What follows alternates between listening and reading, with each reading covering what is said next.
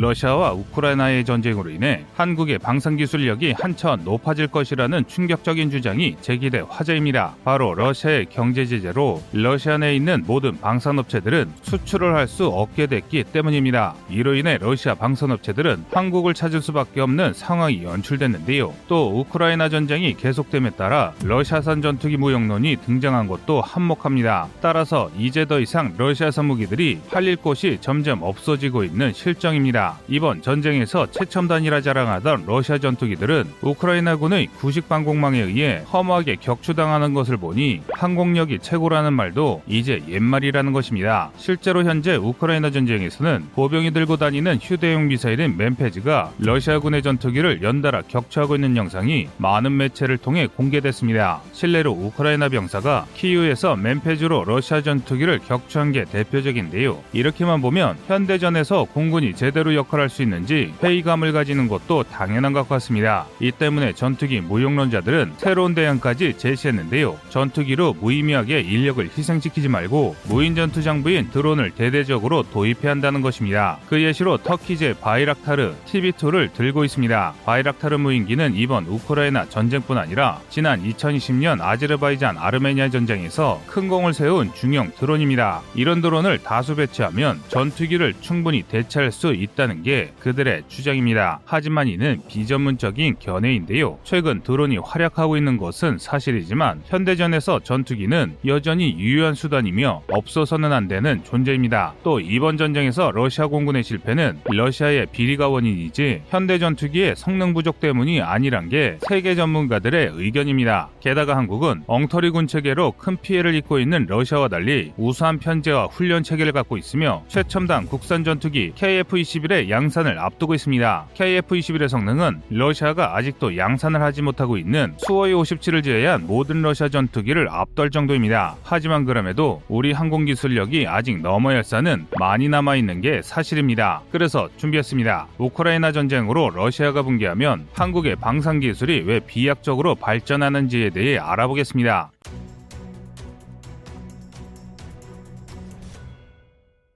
러시아 항공우주군이 우크라이나에서 전체 공군의 10%에 해당하는 전력을 상실했다는 충격적인 주장이 등장했습니다. 이게 사실이라면 러시아는 정말 엄청난 참패인데요. 우크라이나 국방부는 3월 8일 기준으로 러시아 항공우주군의 전투기 52기, 헬리콥터 69기를 격추시켰다고 주장했습니다. 또 세세한 내용도 공개했는데요. 그런데 그 목록이 정말 놀랍습니다. 러시아 공군이 자랑하던 최신의 전투기들이 잔뜩 포함됐기 때문인데요. 전폭기 임무를 수행하는 수호이 34를 시작으로 러시아의 주력 전투기인 수호이 17이 우크라이나에게 격추됐으며 심지어 시아가 가진 가장 최신형 전투기인 수호이 35의 격추까지 확인됐습니다. 이건 정말 충격적인 소식입니다. 전폭 임무를 수행하느라 무장을 잔뜩 실은 수호이 34나 수적으로는 많아도 성능이 떨어지는 수호이 27이야 좀 떨어질 수 있다고 해도 F-15EX와 견줄 수 있다던 4.5세대 하이급 전투기 수호이 35가 격추되리라고는 그 누구도 예상하지 못한 결과인데요. 이로 인해 개전 초기 러시아군이 일방적으로 제공권을 장악할 것이라는 군사 전문가들의 예측은 보기 좋게 빗나가버리고 말았습니다. 때문에 국내 일각에서 비싸고 유지하기 힘든 현대 전투기가 과연 전쟁에 필요하겠냐는 회의론을 제기하는 사람들이 생겼습니다. 세계 2위의 군사력을 자랑하는 러시아조차 우크라이나의 제공권을 장악하지 못했는데 고작 대한민국이 중국은커녕 북한의 방공망이나 제대로 뚫을 수 있겠냐는 것이 이들의 주장입니다. 그런데 이는 전혀 걱정할 만한 이야기가 아닙니다. 이미 대한민국은 기술적인 측면과 전술적인 측면 모든 분야에서 러시아군을 따라잡기 시작했습니다. 특히 기술적 측면에서 대한민국은 러시아와 기술 격차는 이미 상당히 좁혀진 상태입니다. 그 증거가 바로 곧 시험 비행을 앞두고 있는 KF-21 보라매입니다. KF-21 보라매는 전장 16.9m, 전폭 11.2m, 전고 4.7m의 미들급 전투기로 장기적으로 5세대 전투기로 개량이 예정되어 있습니다. KF-21이 추가적인 개량을 거치면 5세대 전투기 중에서도 최상급인 F-35 전투기에 준하는 전력을 가질 수 있다는 게 전문가들의 분석인데요. 지금이야 한국의 항공기술력이 많은 언론 매체에 공개되면서 우리 국민들의 한국의 방산기술력에 신뢰가 쌓인 상태이지만 처음 KF-21 개발 당시만 하더라도 이에 대한 반발도 상당했습니다. 이제 겨우 첫 국산 전투기를 만드는 한국의 4.5세대 전투기가 5세대 전투기를 개발하고 배치까지 완료한 보면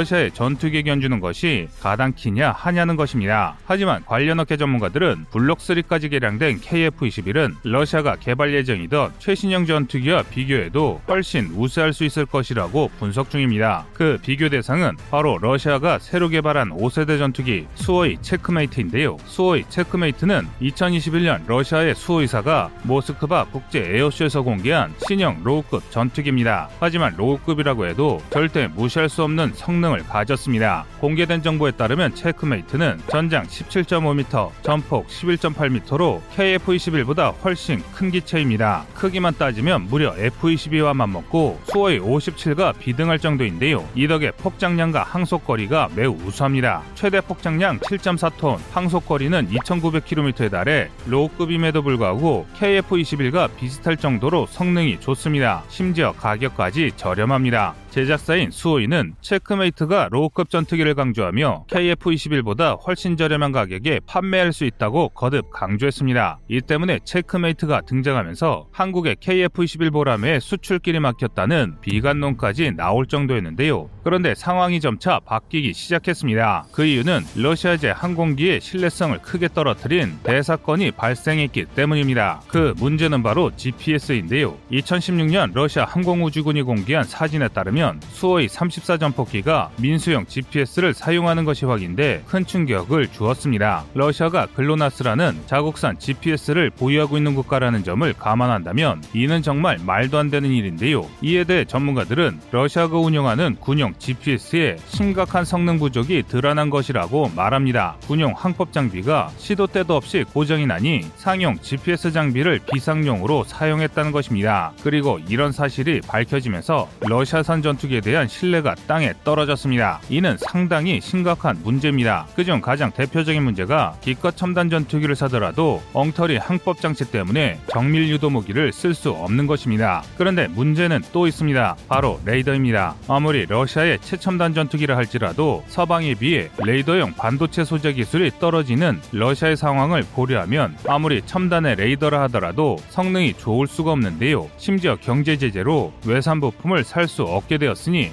이전보다 성능이 더 떨어질 것이 분명합니다. 이렇게 되면 최첨단 전투기라는 체크메이트나 수호이 57조차 KF-21보다 레이더 성능이 떨어질 수밖에 없습니다. 반면 KF-21은 국산 AESA 레이더의 탑재를 눈앞에 두고 있습니다. 국방과학연구소 ADD에 따르면 이번에 KF-21을 위해 개발된 AESA 레이더는 중국이나 러시아의 레이더보다 훨씬 우수하다고 하는데요. 이미 남아공에서 1차 테스트가 마무리됐고 곧 다가올 3월 중순부터 국내 테스트가 진행될 예정입니다. 따라서 이번 비행시험이 성공적으로 마무리된다면 한국은 러시아보다 더 뛰어난 AESA 레이더를 통해 체크메이트를 압도할 수 있습니다. 그런데 대러시아 경제 제재로 인해 러시아 방산업계는 그야말로 치명타를 맞았습니다. 간단하게 말하면 물건을 팔 수 없게 된 것인데요. 수출입이 차단되면서 수출길이 완전히 막혀버렸습니다. 당장은 급한 대로 중국에 의존하면 어느 정도 유지는 할 수 있겠지만 장기적으로는 러시아제 무기가 세계 방산 시장에서 점차 도태될 것은 불을 보듯 뻔합니다. 상황이 이러하니 체크메이트의 구입을 희망하던 친러계 국가들조차 러시아산 무기 도입을 포기하고 있습니다. 이제는 오히려 보유하고 있던 러시아 전투기까지 폐기하거나 싼 값에 중고로 팔려는 움직임도 보이고 있을 정도입니다. 즉 동구권 국가들은 이제 새로운 전투기 도입은커녕 자신들이 보유 중인 러시아제 전투기의 유지보수조차 어려워졌다는 것을 파악한 것입니다. 반면 KF-21은 수출 전망이 매우 밝아졌습니다. 방산산업 붕괴가 예정되어 있는 러시아와 달리 제작사인 카이가 수년간 인원을 대폭 확충하는 등 생산력을 올리면서 공급에 차질이 생길 일이 전혀 없습니다. 게다가 우수한 기술을 가진 베테랑 기술자들을 대거 공급받을 수 있게 됐는데요. 바로 무너진 러시아 항공사들에서 러시아 기술자들을 데려올 수 있기 때문입니다. 우리는 이와 같은 실사례도 있었는데요. 바로 불검 사업입니다. 과거 소비에트 연방이 무너지고 러시아가 탄생했을 때까지만 하더라도 러시아는 한국의 그 어떤 기술도 넘길 생각이 없었습니다. 사실 이건 어느 국가나 당연한 일입니다. 극비 기술이야말로 러시아가 살아날 수 있는 유일한 활로였기 때문입니다. 그래서 우리에게 빚진 달러를 현금으로 상환하려 했습니다. 하지만 러시아의 대통령이 된 옐친이 연달아 실정을 저지르면서 소련 붕괴 직후보다 경제가 더 나빠지자 이야기가 달라졌습니다. 국가가 완전히 해체될 수준의 경제위기에 직면하자 팔 수 있는 건 닥치는 대로 팔 팔기 시작했고 그 결과 우리나라에 최첨단 전차와 각종 군사 장비를 넘기게 됐습니다. 더 정확하게 말하면 불검 사업에서 넘어온 첨단의 러시아 방산 기술은 딱히 한국이 좋아서 최신의 무기를 넘긴 것이 아니란 뜻입니다. 실제로 러시아는 이전과 달리 사정이 좀 나아진 2차 불검 사업에서 첨단 무기 대신 한물간 대전차 무기인 메티스M을 넘기며 자국의 이익을 챙겼습니다. 그러다 태국에서 시작된 경제위기로 신흥국 경제위기가 발생하고 한국이 IMF를 맞았던 1990년대 말 러시아도 마찬가지로 경제위기를 겪자 한국에게 천궁 공동개발을 제안했는데요. 이처럼 러시아는 경제가 흔들릴 때만 한국을 찾았습니다. 물론 그 과정에서 양국 국민들의 교류가 늘고 호감이 늘어나기는 했습니다. 또 불검 사업의 대가로 러시아에 전달된 한국의 컵라면과 초코파이 그리고 오뚜기 마요네즈가 러시아의 국민 음식이 됐을 정도인데요. 하지만 그럼에도 러시아 정부와 한국 정부의 관계는 항상 철저하게 계산적인 관계였습니다. 따라서 대한민국은 이번 테러 경제 제재를 적극적으로 이용할 것으로 분석되는데요. 궁극적으로 경제가 완전히 무너진 러시아에서 기술자와 각종 기술을 들여온다면 우리 방산 산업을 더욱 발전시킬 수 있습니다. 또 제재가 완화되는 대로 러시아제 군용 장비를 헐값에 들여와 우리 첨단 무기를 개발할 때 활용할 수 있습니다. 이런 내용을 잘 활용하면 소련 시절부터 AH-64 아파치에 대항하기 위해 개발한 KA-51을 통해 우리 차세대 헬기의 동축반전 로터를 개발할 수 있고 T-14 아르마타는 차세대 전차를 개발할 때 큰 도움이 될 것이며 이스칸데르 미사일과 KH-47 킨잘 미사일은 대한민국의 미사일 기술력을 한층 더 올려줄 것입니다. 무엇보다 소유주 우주왕복선을 운영하던 러시아의 우주과학자들은 누리호를 뛰어넘는 더 우수한 우주로켓을 개발하려는 한국에게 큰 도움이 될 수 있습니다. 여러분의 생각은 어떠신가요?